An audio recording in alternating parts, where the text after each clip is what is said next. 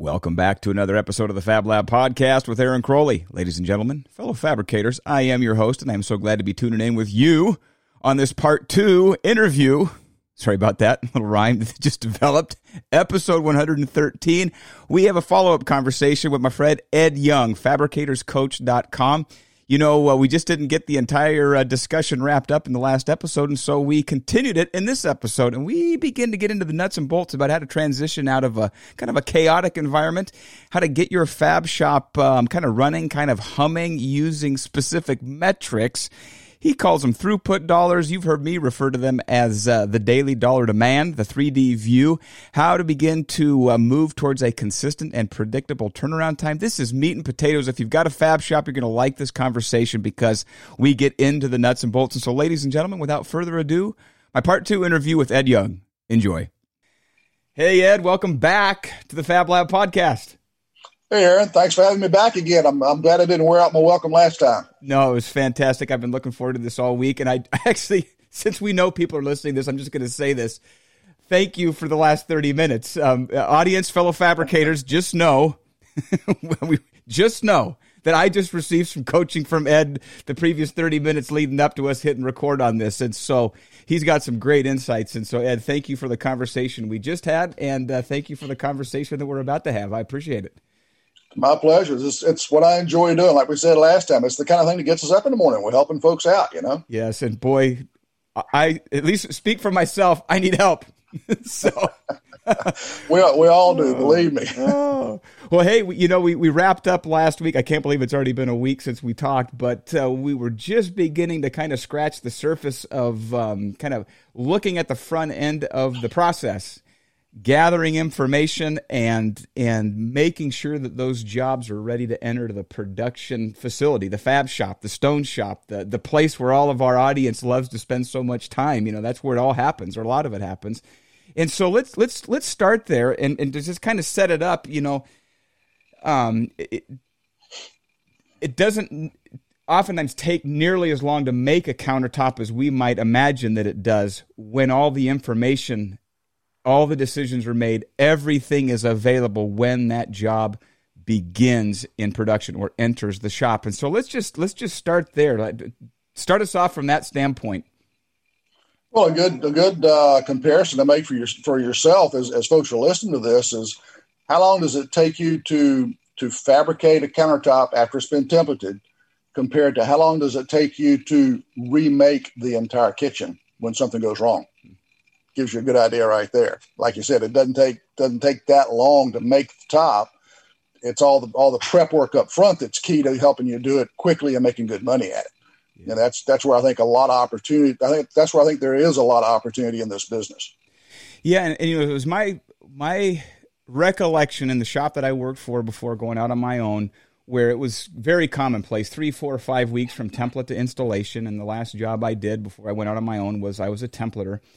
And and in looking back, what I, what I think happened is they would send me out to template jobs very frequently before they were ready. I mean, the cabinets might have been sitting there, but the sink hadn't been selected, the cooktop, maybe they hadn't got the overhang, you know, the edge detail. There were a lot of details that were as of yet not, you know, uh, dis, you know, made, decisions made, details confirmed, and but it was an open template date. The templater was available, and the cabinets were there, so we'll go out there and template it. And the next thing you know, those templates sit for two, three weeks, and hey, we got to get that job into production, which gave the impression that it took a lot longer to make a countertop than it really does. But you know, what we were talking about last time with the the shortened lead time, having a consistent, predictable turnaround from template to installation. Um, you, it, you you can't put jobs into the shop like that when all the details aren't available and the information's not been uh, you know you know put into a package for people to begin production. So talk us through that process of we call it information acquisition all those things that are necessary to be you know what does that process look like? Yeah that, that's a great question and, and it, it's different in every business that i go into. Every fab plant i go into has got a different type of process. The thing i try to encourage fab shop owners to do is to think about you know we talked last time about beginning with the end in mind and what's your exit strategy and this business being a vehicle for you achieving, you know, kind of some really key life goals. Play the great golf courses of the world, sail around the world, whatever that's going to be. I know golf isn't for you necessarily, and it's not for me either, but you get the point. Uh, but the business is a vehicle, and and where I start is okay. When you when you look at how does the business generate cash, because uh, everything that we've talked about you want to do with with retirement, exit strategy, passing on to your kids, whatever, you, you got to have cash, and obviously if you don't have cash, nothing else matters because that is the only issue. And that's, and a lot of folks, you know, run into that. And I'm sure last year, a lot of folks had a lot of that off and on because of shutdowns and things. Um, but you look at the cash the business generates, all that happens on the shop floor. And when you look at what really happens in fabrication, raw materials come in, a miracle occurs, finished goods ship out. And that's countertop fabrication. I mean, that's core. That's basically manufacturing. Um, but putting a dollar factor on that and figuring out, okay, how fast does that engine, if that's our engine for generating cash, is that is the shop floor, then then how do we manage that well? How do we feed that well? Because that's like the engine of the car. The business is the car. That's the engine. That's what keeps it gets us going to where we want to go. If we if you think about old carbureted cars, you know, you you got to have fuel, you got to have clean fuel, you got to have clean air, you got to have a good spark, and your timing's got to be right. And the engine's going to run, okay, as long as it's not worn out. Um, but if you, you start mixing with bad fuel, you're, you don't you know change your air cleaner or whatever, the engine will run, but it'll sputter and jerk and carry on, and you're not going to make really good progress. It's not going to be efficient. You'll burn a lot more fuel. You know all those types of things we've all lived through. Mm-hmm. And your business, your shop floor is the same way. You put bad quality inputs mm-hmm. into it, it's going to sputter and pop and jerk and not run well. You'll get where you want to go in eventually, but you're not going to be like that finely tuned F1, you know, race car that can really hum and get there, to install in five or six days.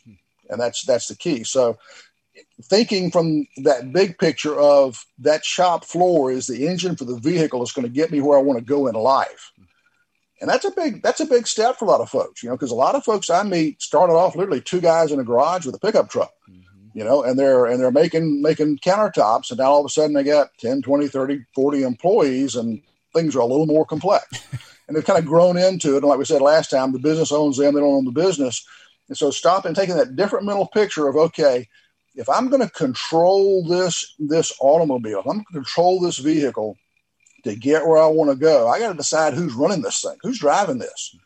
Am I going to drive it? I'm going to let customers drive it. One rule I've run into is if, if I have a business owner that says the customer's always right, that means the customer is making your business decisions. The customer never has your best interest at heart. If your customer's driving your business, driving your vehicle, you're probably not making much money. And you could be headed for a wreck. So you got to decide first that you're going to control what's going on in this business. And that goes back to what you call information acquisition. You know, how do we make sure we get all of this information and get it right before we commit to a customer? Uh, a lot of businesses I run into, you know, the, the contractors called up and said, look, you know, I got a I got a customer here, a homeowner who's beating me up on this on this new build or this kitchen remodel. I just need an install date. Give me an install date so I can tell the homeowner that's what we're going to be doing and they hadn't picked out the sink yet, and they hadn't picked out the you know cooktop or the you know all the, those decisions hadn't been made. Things were all run into. But that's a, a really good contractor that's been a long time customer. You don't want to lose them. You don't want to get them upset. So how do you how do you balance that? And that's kind of the reality I think a lot of people deal with. And what it boils down to is making the decision that okay, if I'm going to take that engine for generating cash, I'm going to commit part of that capacity to this contractor. I got to make sure it's going to happen. Okay, it's kind of like that. We talked the last time about the hotel room that was empty last night. I can't go back and, and, and fill that hotel room. Yeah. It's done. That opportunity, that ship has sailed, so to speak. So what I've done in businesses a lot of times, and then in, in the one in the one that I ran, and also the ones I've worked with, is yeah, we'll we'll give you a, an install date. By the way, because we've got a five or six day lead time, here's your template date. That means you've got to meet these conditions for us to template and everybody knows what those are. You know, sink selection, faucet, cooktop, materials, you know, splash, no splash, all those things. Cabinet's got to be in place. Um, and we've got to cut off sometime prior to template that if we don't have that information, we'll call you up and you've got 24 hours, you know, or whatever our rule is going to be, mm-hmm. to get that information finalized, or you lose both that template date and that install date. Mm-hmm. And by the way, I'm booked out. My it's mid February now. My March is full. It might be April. So, Mr. Contractor, Ms. Homeowner, whatever, this is what we've got to have. It's kind of a kind of a help me help you kind of a deal as a fabricator. If if I'm the fabricator, I'm talking to the customer. What you want is, as a customer, you want that kitchen of your dreams you know, whatever you can afford within whatever those parameters are for you as an individual. And and my goal is to help you get there. I want you to have exactly what you're after and hopefully a little bit more. Um, and so I need to make sure that you understand your role in that process so we're both happy at the end. Yeah. You know, kind of a me and you against the problem kind of a thing. Yeah. So that's that's kind of the attitude. That's where it has a start there. The rest of it's build, just building the process. Yeah. Well, and I remember that sort of that aha moment. You realize that uh, we, we we can get a kitchen done in a week. That that that is not out of the realm of possibility at all. But if we are constantly going back after it enters production, the it just becomes so incredibly inefficient to have you don't have time to stop. It doesn't have time to sit on a cart while a, an edge detail is decided because i needed to be programming the, the machine you know before we even realized it. And so you you you get this massive drag and so your focus has to shift. You know i like your terminology there the analogy with the the, the car and i think it maybe it's twofold. You got to drive you're driving this thing towards a mm-hmm. destination but at the same time you have to become the mechanic because you've got to go back and tune some of these inputs and balance them just right because you know you've got all the fuel you want, but if you don't have enough air, you have you know maybe too much air. I'm not a mechanic, um, but the where this information, it's like the, the contractor might be saying, you know, the same thing. I got this customer breathing down my neck, you know, because I forgot to call or whatever the 10,000 other explanations. Or can you just get out here and template so they see some progress so I can tell them that it's been templated? Okay, and you go out there and template it, and, and but you don't have the cooktop and you don't have the edge detail and the overhang, and the customer hasn't had a you know conversation about what and and and so that thing enters it lurches into production and then it stalls and and because you don't have all the information and so that that process for some customers you know this is just a reality i remember distinctly i can see his face and i can remember the point at which we both concluded we can't work together yeah. There was that's, that's, that's, that was the exception, not the rule. What we've discovered is that most contractors greatly appreciate the consistency and the predictability. They just we've had to work together, like you said, as a partnership to get yep. to this outcome that if you want a quicker turnaround time so that your tile and your plumbing and your other trades can get in there, mm-hmm. you just have to give us the information we need before the template. And, and, and so you have to be on the front side. It can't be once it's in production. This has got to be a conversation that you're beginning to have. You're, you're tuning the engine before the race. Hey, I need that information. If you want this date, I got to have this detail and uh, it really requires a shift in focus in terms of when you are, uh, you know, applying yourself to this this facet of the process. But it sounds like too, at some point in that process, as a business owner, you made a conscious decision. In order for my business to run well, to be efficient, to make money, and for me to be able to continue to service customers very well, to delight customers, mm-hmm. I have to start putting my foot down with folks that I know, even long-time contractors yep. that just cannot get their act together. And I've got to make a tough decision. And it's going to be am I going to let them continue yep. to put me at high risk for having a hotel room that was empty last night? Or am I going to make sure that I'm doing everything I can and working with the right people that are going to help me keep those hotel all those hotel rooms full every night? And it's a business decision. That's kind of why I went through what I did a few minutes ago. I know it was kind of a long, rambling kind of thing, but it starts off with a mindset. Who's driving your car? Who's driving your vehicle? Who's running your business? Yep. Yep. And where are you going? yeah. yeah. What's the destination? And, and, that's and we we struggled with that with the shop that I was running. When I came in to run that shop um, back before the recession, we were ninety five percent wholesale. We had just a few random walk in customers. That was it. We kind of had an inkling something was going on economically. We didn't really have any data to go by. It was more of a gut feeling.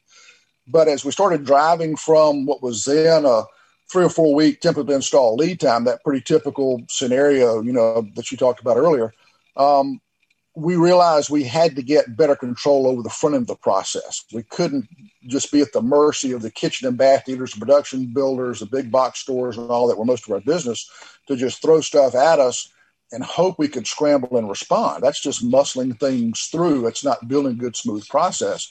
So we decided consciously we're going to drive more to retail, which meant we were going to be competing with our customers at that time. Mm. We're going to be basically competing with the kitchen and bath folks that were feeding us most of our business. Big risk. Yeah. So we had to go out and do a lot of things to kind of get ready for that. And one of them was putting together criteria for how are we going to educate our retail customers. When you think about how many countertops does the average person buy in a lifetime?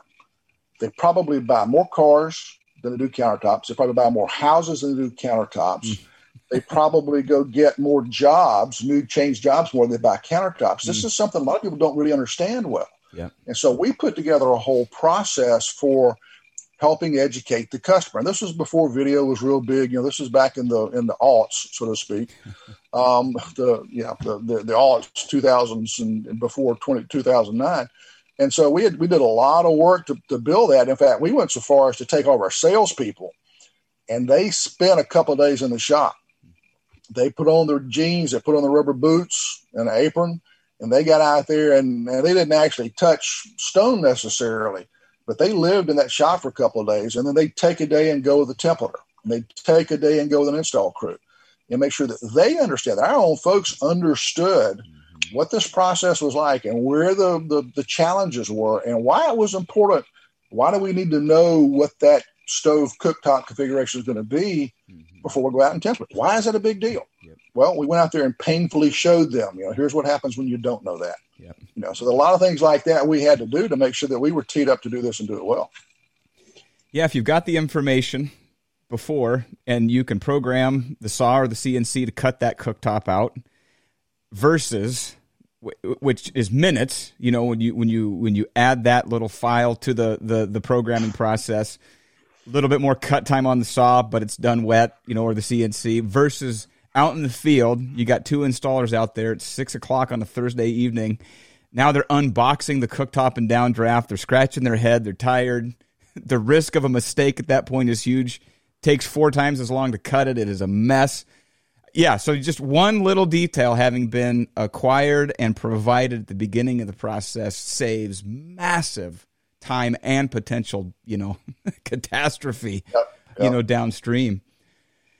And, and, I know that some folks are listening to us when they hear that hear us talking about this, going to say, "Yeah, but what about the time when?" And certainly, there are things you cannot control. You can't force people to do what you need them to do. I, I'll give you a clear example with a template Monday install Friday lead time that was consistent and guaranteed in the shop we were running. We actually had a job. I remember it clearly. We went out and templated on on, on one day we went back to install five days later and couldn't figure out why the tops didn't fit. We finally pulled up the photographs from template install and looked at. They had changed out every stinking cabinet in those few days. And now the tops don't fit. The walls didn't move, but the tops don't fit. And the customer doesn't understand why. You know, you can't control everything, but right. you can control and influence almost everything. Yep. And, and if you're gonna if you want this business to run and you want to make the most money that you can out of it and you want to delight customers and you have to delight customers in order to do that, you got to make these decisions up front and, and decide this is how you're going to run your business. Yeah, and so that um, I love metaphors, and so I, I'm coming back to this this idea of you know you you got to be both. You're driving the car, you're the race car driver, you know it the best, you know where you're going, but you've also got to adopt the mindset that you're the mechanic as well and you've got to in before the race starts you've got to be tuning making sure that all those valves are adjusted all that fuel is what you want it to be and everything is exactly how you want it for optimal performance which requires you as an owner either yourself or to delegate a a a, a shift from maybe reacting to information when it's not there and scrambling to get it I mean, you're going to spend the time getting the information. I mean, because you're going to get the information at some point, you're going to get the job installed at some point.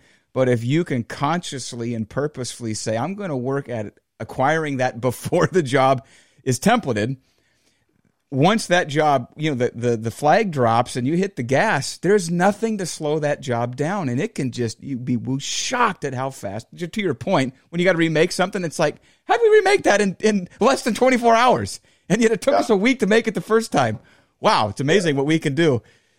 Mm-hmm. You can do that every job. virtually every job if you shift the focus to the front end of the process and acquiring all that information. And to your point about educating, educating the customer, um, they're going to have to, you know, if you're it's a long time client and they're used to just letting you bear the burden of that information acquisition when they get around to providing it. Uh, that's part of tuning. That's part of tuning the engine. Yeah. You know. Yeah. And yeah. Um, and and I know these changes are not easy to make. I'm I'm fully aware of that. I, have lived them, you know, driving a driving a business to do this, and I've done it coaching, you know, uh, fab shop owners. I know it's not easy to do, but one of the things that helps out a lot, you know, I go back to the, you know, what, what's your exit strategy, where you want to go. Well, there's it all comes back to to the dollars. It all comes back to the Benjamins, as they say. Um, when you look at you know the the the engine, the shop is where you generate that cash. As a business owner, you're paying for 100% of that capacity. Well, let's kind of go back to a lean term: value added, non value added. Uh, when you when you I talked about you know raw materials come in, miracle occurs, finished goods go out. The market sets a price that you pay for your raw materials. You, can't buy high end granite for a penny a square foot. They, they won't sell it to you unless it's in small hand-sized pieces. Okay, maybe you get it that way. I don't know. And you can't get a thousand dollars a square foot for Ubatuba, okay, or Saint Cecilia or something. You know, one of the you know lower end granites. Um, so the market sets those prices, and the difference between that selling price of your your countertop, your installed top, and what you paid for the slabs to make it out of, that that calculation, those dollars are the dollars that's the value that the market places on the miracle that occurs in your plant. Okay. And that's value added. We just put dollar figure on value added, that lean term, value added, non value added. Lean says value added is a physical transformation of product into something the customer's willing to pay for. So, you know, sawing, for example, is a value added process step. The interesting thing is, is that how many hours a day is that saw blade actually in the stone? Because that's the only value added activity hmm. at the saw. Everything else, loading, unloading, cleaning, setup, anything else, that's all non value added. And I'm kind of moving something around here. I lost your picture somehow. There you are. I touched my computer the wrong way. Um, that's all non value added. And so when you let somebody else make decisions and, and, and encourage you to go temple a job that's not ready. And now you're going to start doing something and you've got to stop or you've got to change or whatever. You're introducing much more value added activities into your shop. And what happens financially is you're paying for eight hours on that saw, you know, whatever your shift schedule is. How many hours a day is that blade or that saw jet nozzle, uh, water jet nozzle in the stone? Because that's the only value added part that's happening. And when you let other folks make those decisions, that percentage goes down. Yeah. Well, you're paying for all eight hours. How many how many hours of work do you want to get out of that saw? You'd like to get eight hours of value added work. It's impossible, but if you can go from three or four now to five or six, yeah. you know, we've just gone up 30, 50%. Yep. Okay. And and so when you start looking at the fact at putting dollars on what this is doing to your profit, you know, when you've got a fully loaded shop, then now that provides a little bit of motivation to start trying to make some of these changes. Yeah, so I'm I'm imagining in my mind. I, I went off of your screen, and while you were talking, I was beginning to see the saw table. I was seeing the saw, and I was imagining this capacity, this potential that that is is going to be paid for whether I utilize it or not. That cost is sunk. I, it's inescapable. Yeah. Just that's yeah. just the way it is.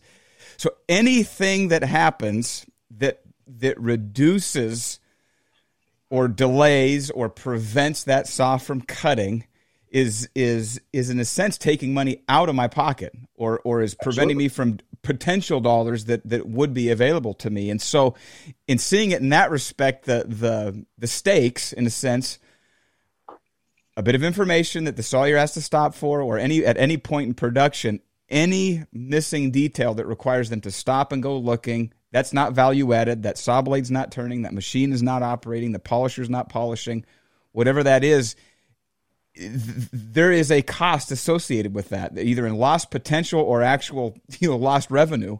Um, yeah. That just to, to sort of put those put that into perspective in terms of how important it is and, and what is to be gained like you're saying a 30 a 50% increase just by simply having that information available so that those delays don't occur midstream. Um, it, it's there's there's a lot of potential there. it's really interesting. You an idea how much potential for a typical shop. It's really interesting that when you start doing the things that are necessary to get a consistent short fixed lead time, five days, six days, seven days, whatever it is you want to want to settle on. When you do the things that we're talking about that allow you to get there and to sustain that, what happens is the noise in the shop goes down. The, the chaos starts to go down because you start getting this finely tuned, you know, race car type process going on. And when that happens, it is normal. I don't mean the exception, it's normal to find 20 to 30% more capacity in that shop. That means that the same shop with the same people and the same machines are now getting 20 to 30% more square footage out every day.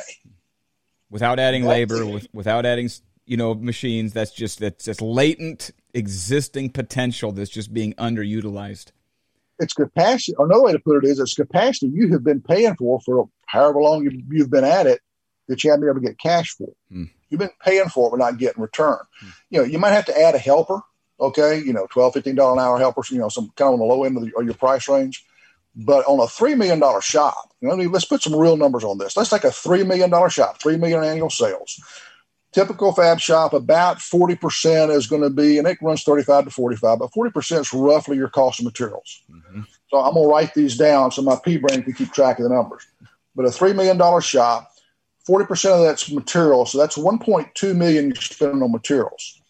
Think of that as a pass through. Well, that whole raw materials come in, miracle occurs, finished goods go out well, the selling price for those raw materials annual basis is three million. Subtract the 1.2 in raw materials is going to leave 1.8 million in cash that shop generates every year. Okay, I'm gonna grab my calculator so I get this right. But if we just free up 20% capacity, that means that 1.8 times 1.2, 20% more than 1.8 million. Now we're at 2.16 million minus that 1.8 means that's another $360,000 a year in profit by making these kinds of changes. That's another way to look at that. That's what your customers are costing you when you let them run your business. Mm. Do you want to pay your customers $300,000 plus a year to make your life miserable? Okay. Let's keep that money. Let's get them to help us help them and let's start getting our lives back and making some money and, and reaching these goals that we, we've got for ourselves as business owners. You know, that's that's putting dollars to it. If you got to hire a helper somewhere here to help out, I think I'd hire a helper to get three hundred thousand dollars a year. I think I could afford it. And and real quick, you know, to that to that point, you you just that that, that equation, your gross sale of three million minus your material at forty percent, one point two million, which is eerily similar to our business. Um, that difference is what you you call uh, we call it daily dollar demand here on the Fab Lab podcast. That metric, which is yep. um, incredibly important, I've referred to it countless times here on the Fab Lab podcast. You but but that's a a metric that you also target and, and, and measure by, and what you have a different name for it. I call it throughput dollars. Okay, and it's not it's not Ed's name. Um, we talked about the goal mm-hmm. last week. Yeah, um, yeah last, last podcast. That's a, a, term that comes out of constraint management, theory of constraints. Um, is throughput dollars. And what I encourage owners to do is calculate that number for every job. Mm-hmm. If you go out and take your last, say, three months of P and Ls and subtract out what you paid for materials that you use, and you got to, depending on whether you're doing accrual basis, cash basis, you need to get with your accountant and kind of figure out some numbers. But uh, basically what you want to do is pull that raw material number out. Or whatever's left that you spent is operating expense. That's the cash the business burns. You can take that and average it per month, then just divide by 20. And that gives you kind of a, a daily burn rate of cash. Mm-hmm. Well, one of the articles coming out in Slippery Rock Gazette, and I, I lose track of when they are because if, you, have done this, you know, you write an article a day and it gets published in two months. And if you're doing a series of five or six articles, it's like, okay, I just submitted this one yesterday, but which month is it for? Because I, I can't keep it track. But anyway, um, in that article, we talk about okay, so how much money, how much profit have you scheduled to make for yourself next Thursday? Well, you can start calculating these numbers and see because you know how fast you're burning cash every day. You know how many installs you've got scheduled for next Thursday. You've calculated the throughput dollars or the daily dollar demand. Mm-hmm. Yeah, that's your, I get that right. The three daily dollar it's, demand it's, figure. Yes, the three D okay. the three D view. Was, I was trying to use a play on words there. Three Ds daily dollar demand. That's kind of 3D. Cool. I like that. I didn't. I wasn't smart enough to pick up on that. Um, yeah, the three D view or the throughput dollar view of, of those jobs. You add up. Okay, I've got four of those scheduled for next Thursday, and here's the here's the the daily dollar demand or the throughput dollar value, and I know this is how much cash I'm, I'm typically burning in a day. I now know how much profit I've scheduled for next Thursday. Yeah. And so now you're, and then when you're doing the things that we're, you and I are talking about to, with your information acquisition, so you can keep that short fixed lead time and, and feed good fuel and air and spark and all this engine that you've got. Now you're starting to plan for how do I go from what my business is worth today to where it needs to be at that X date when I want to exit this business. And now you're looking at it. Well, how much do I, how much have I scheduled in terms of making progress toward that next Thursday mm-hmm. and next Wednesday and next Tuesday. You know, and now you're starting to be proactive in running your business. You've got some really good solid data that helps you do that. Yeah. And it's and and it gives you focus where there's still time, you know, and I, you and I were talking before we we hit the record button about our February being a somewhat of a disappointment but we know I knew it was going to be a disappointment last week, um, and and which there's still three and a half weeks left in the month for us to go. We've got to act like it right now, like literally, it's all hands on deck. We can still turn this around if we can fill some of these open dates. Whereas Absolutely. you know, without that kind of when you're you're you're beginning to manage from a very you know laser focused perspective of what is necessary not just on a monthly or a quarterly basis but on a not even a weekly but a daily. And you can see the gap. So there's an open date. I've got a vacancy. I love your analogy of the hotel. That is so so uh, perfect for the stakes because it, when you're focused you can realize gosh that template date just passed us by. We weren't focused enough. We let that you know either we weren't on a we weren't on the phone with the customer, making sure we had all the information so that that template could occur on time, or we went on the phone with another customer to move them forward. You know that that allows you now you're managing in advance, and you you or you know if you're waiting for the P and L, you know three weeks after the month closes, it's it's not only too late for that month, it's probably too late for the month you're already in. So you've lost two months yeah. of of being able to to correct anything that may be amiss and even if you get your P and L the second week of the month, you're still looking at what happened last month. Mm-hmm. Now you got to decide. Okay, I got my P and L this week for January. What changes can I make in February based on data I got in January? When I get P and L in March for February, it's not a full month, so now I got to wait till April to see how well I did in March based on decisions I made in February based on data from January. it's called I call that driving while looking in the rearview mirror. Mm-hmm. You know, but a combination of of the the the three D metric or the throughput metric against your operating expense and charting that every day gives you you know current status. And then based on what you've got scheduled you can look ahead see what your month's going to look like. Yeah. then you add leading indicators. And i think you use quote volume and, and maybe some other stuff but there you can take your sales process and put that in stages and start applying these same metrics to to to from the uh, point of initial prospect to first contact to first conversation to quote to you know requote conversion whatever. And you can take that whole sales funnel and put dollar figures on it. Mm-hmm. and now you've got really good leading indicators that go out a good way. You start trending those and then start asking questions like, okay, if I've got, you know, do an email campaign, I send out a thousand emails a month. And when I go through my sales funnel, I end up with, you know, 30 quotes out of that or something like that. You can do the math, figure out the percentage. Well, you know, where does that start to drop off in my stages of that funnel? What are those dollar, the differences in, in, you know, daily dollar demand or throughput dollars in, in those stages? And if I've got to go spend a little bit of money to, to amp up my social media campaign or to engage somebody that can help me massage my messaging a little bit, you know, make myself be a little different and, and focus on some of my strengths to differentiate from my competition, which is really important.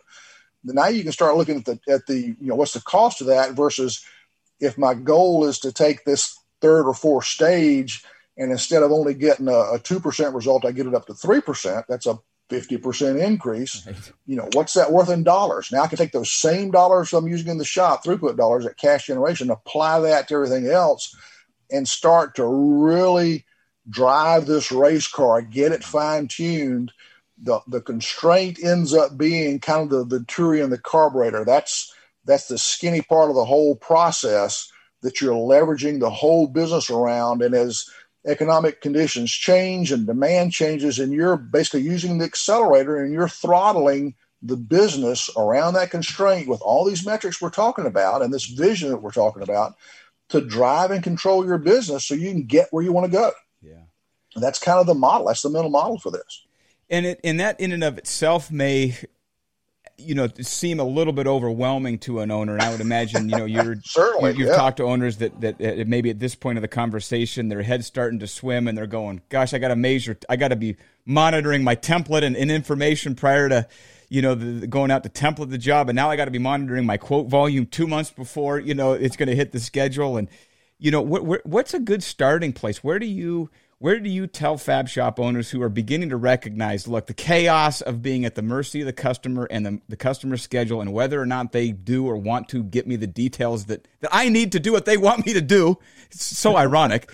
Uh, this beginning to go, I, I want to shift. I want to, I want to, I want to start driving the race car and I want to start tuning the engine in advance. What, what's a first step? Where, where do you begin? I know you talked about, you know, begin with the end in mind or the exit strategy, but in a practical sense, how does that owner start, you know, looking at the schedule, looking at the business, and looking at, you know, um, where do they begin?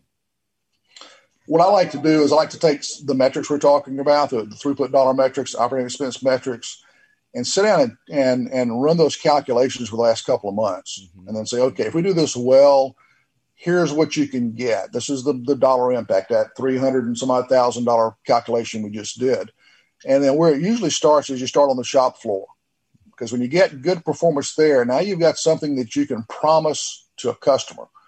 And then you start working. I kind of work my way back to, you know, point of first contact in essence, kind of work it backwards because you're starting to to build the performance of the system, starting off with the shop floor and going through the the six steps in the process, the video series that we talked about last time, and the articles that are coming out work through getting that shop performance where it needs to be, get that lead time short and get good predictability control there.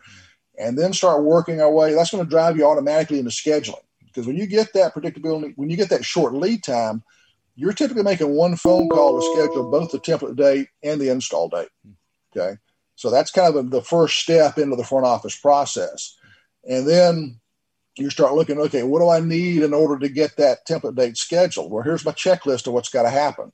So you start building that checklist, and then you start, you know, working with your salespeople and your customer service people to to get more and more of those checklists 100% completed before I schedule my template date. Yeah. The template to install with the same phone call, and kind of gradually work your way up to first contact with the customer. Is kind of how I do it. Keep in mind, well, you're right. This is we're talking about this in a span of a few minutes it's definitely overwhelming to a lot of folks. Mm-hmm. Keep in mind that there's a time factor here you start in one place, start in your shop, you work through your shop first, and then over time you're working through the rest of the process. It's not a light switch that you turn on today and all of a sudden tomorrow, boom, you're doing this because your your business will fail if you do that. When we made this kind of a change with the shop that I was running, this whole process, we did the shop floor process, took us between three and six months to get that where it needed to be. It took us another six to 12 months to get the whole front end of the process done. Now we we built a showroom, did some other stuff too, but I mean it it took us a while to make that transition from wholesale to retail so we could achieve our goals. It it takes a little bit of time to do that. Mm-hmm. And like we talked about last time, if you don't have a good vision for where you want to go at some point, you'll hit some it's going to take a little time you'll hit some roadblocks and, and you'll stumble if you're not careful. So yeah. that's why i start off with the end in mind but it, it takes a little while. Yeah. And that's good to know because you know we're talking about it as if it you, you snap your fingers and next week i've got a five day lead time when i've for the last five or ten years it's been two to three weeks or more depending what? on you know the job. You're not done yet?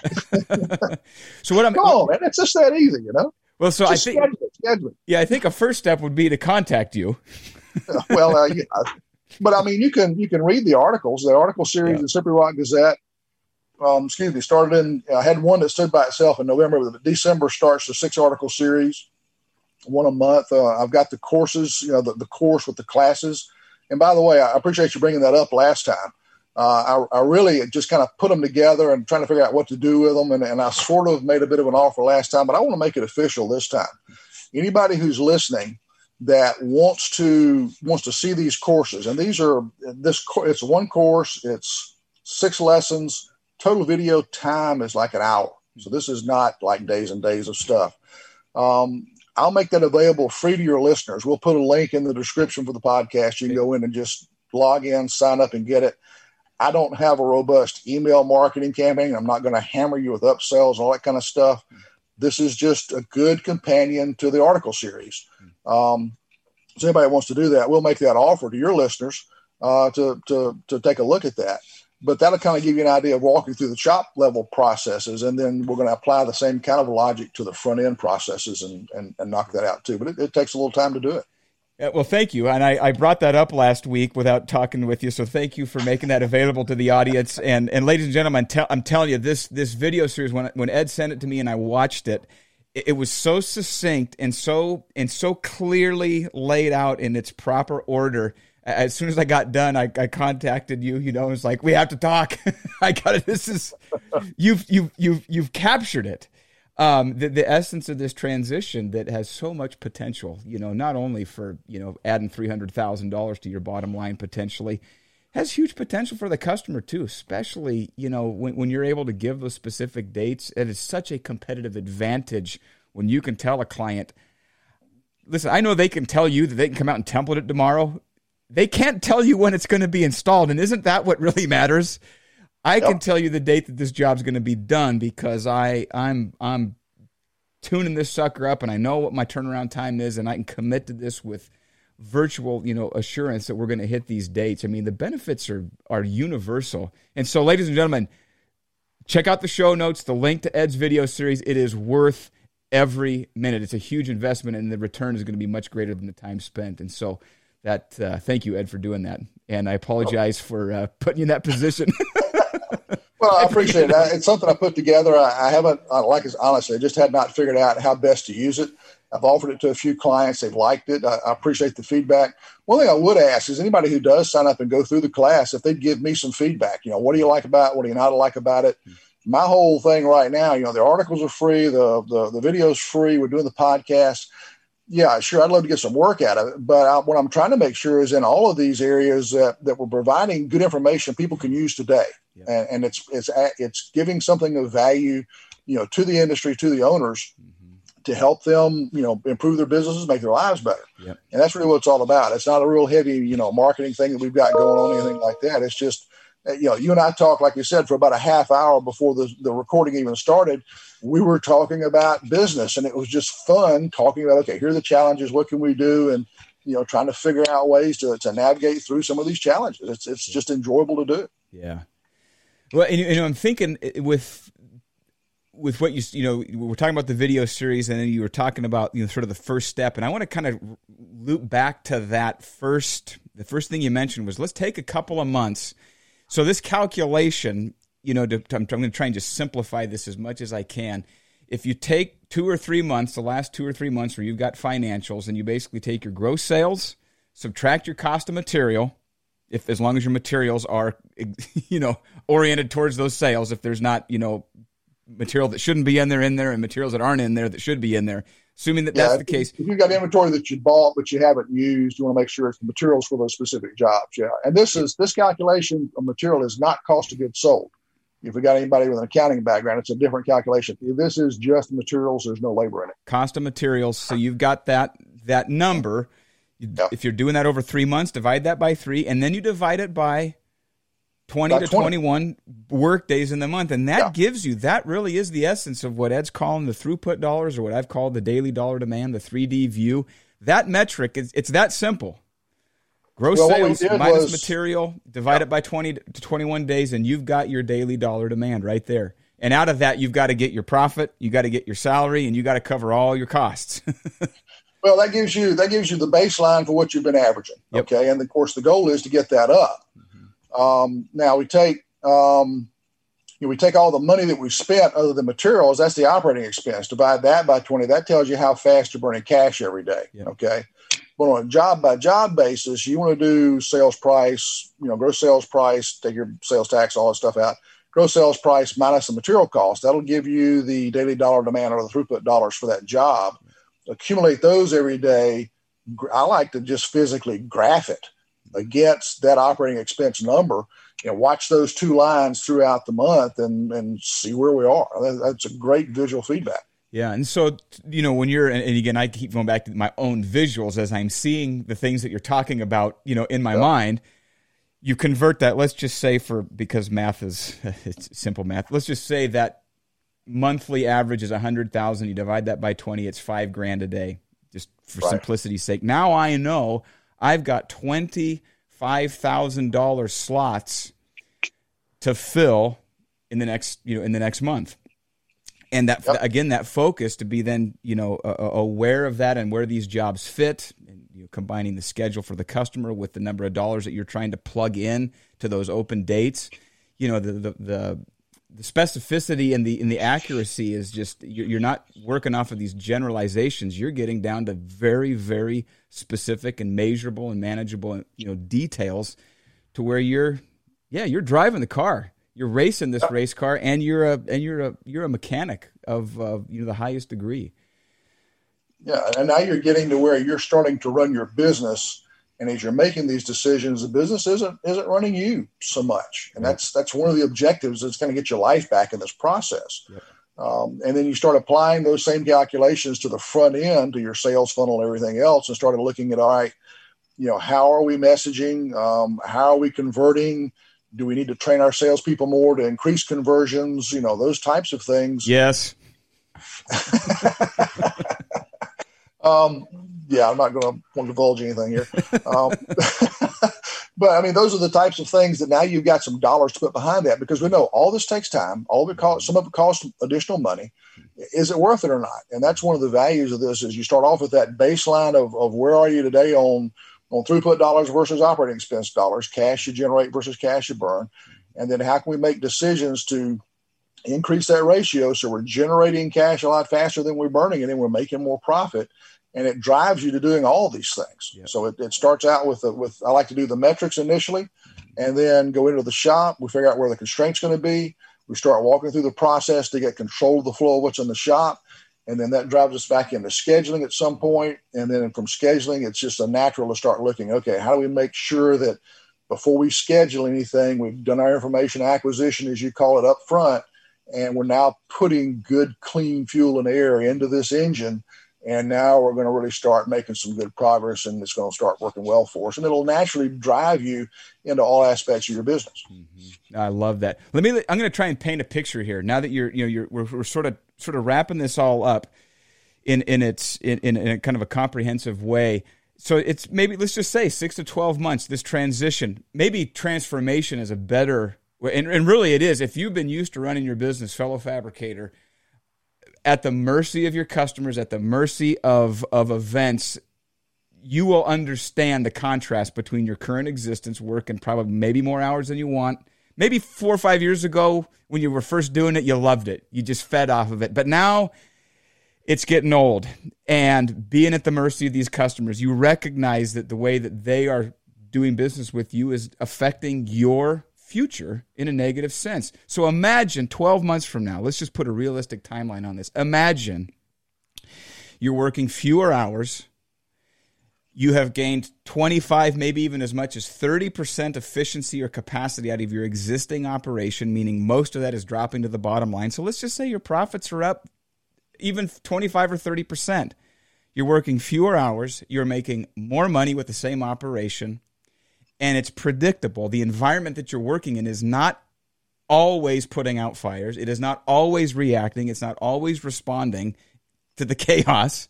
There is a proactive approach when you show up, you are you are actively doing things according to a new plan, a new mindset, a new way of tuning the engine to where you are preventing those fires from even happening or at least greatly reducing the likelihood that they happen because you are actively tuning the engine. So, um, um, fa- fellow fabricator, imagine that day a year from now. You know the jobs you got to schedule. You know the dollars you got to make up. You know the profit that you're likely to make if you pull that off. And you know what to do every day to make that happen. And you're working fewer hours and you're making more money. If that doesn't appeal to you, fellow fabricator, I don't know what does. And if it does appeal to you, I am recommending that you go to the show notes, download this video series that Ed's put together, and then contact him. It's ed at fabricatorscoach.com, right? It is, yes. Thank you very much. Yeah. So, well, any, I think I think if, if we can if we can end on that painted picture, if you will, you know, anything else as as we wrap this up? No, it's a great picture. I uh, I think it's it's it's appropriate, and again, the the process isn't always real simple. It isn't always really easy, mm-hmm. but the the end result is certainly worthwhile. That's yeah. uh, you know we talked in the first episode about how you and I both are doing things to try to make life better for fabricators. You know, you with your no lift install system, and and then me with the stuff that we're talking about here, and you with the coaching that you're doing. It's all about making life better for fabricators, and I think that's that's worth getting up in the morning for. It's a lot of fun. Uh, and that is a perfect note to end this conversation, this interview. So, Ed, uh, this will not be the last time um, I'll invite you to the Fab Lab podcast. If you'll be back, we'll have you on. And so, this was a this was such an informative, such a thorough review of uh, of what you have to offer, and I'm so glad you came on to tell us about it. Well, I appreciate the invite. It's been an honor to be here. It's been a lot. It's been a pleasure. We always enjoy talking with each other. I'm glad we can provide some some value for your listeners and I'll be happy to come back again. I appreciate it. Thank you. Fantastic. Thank you, Ed. Take care. Okay, you too. Bye bye.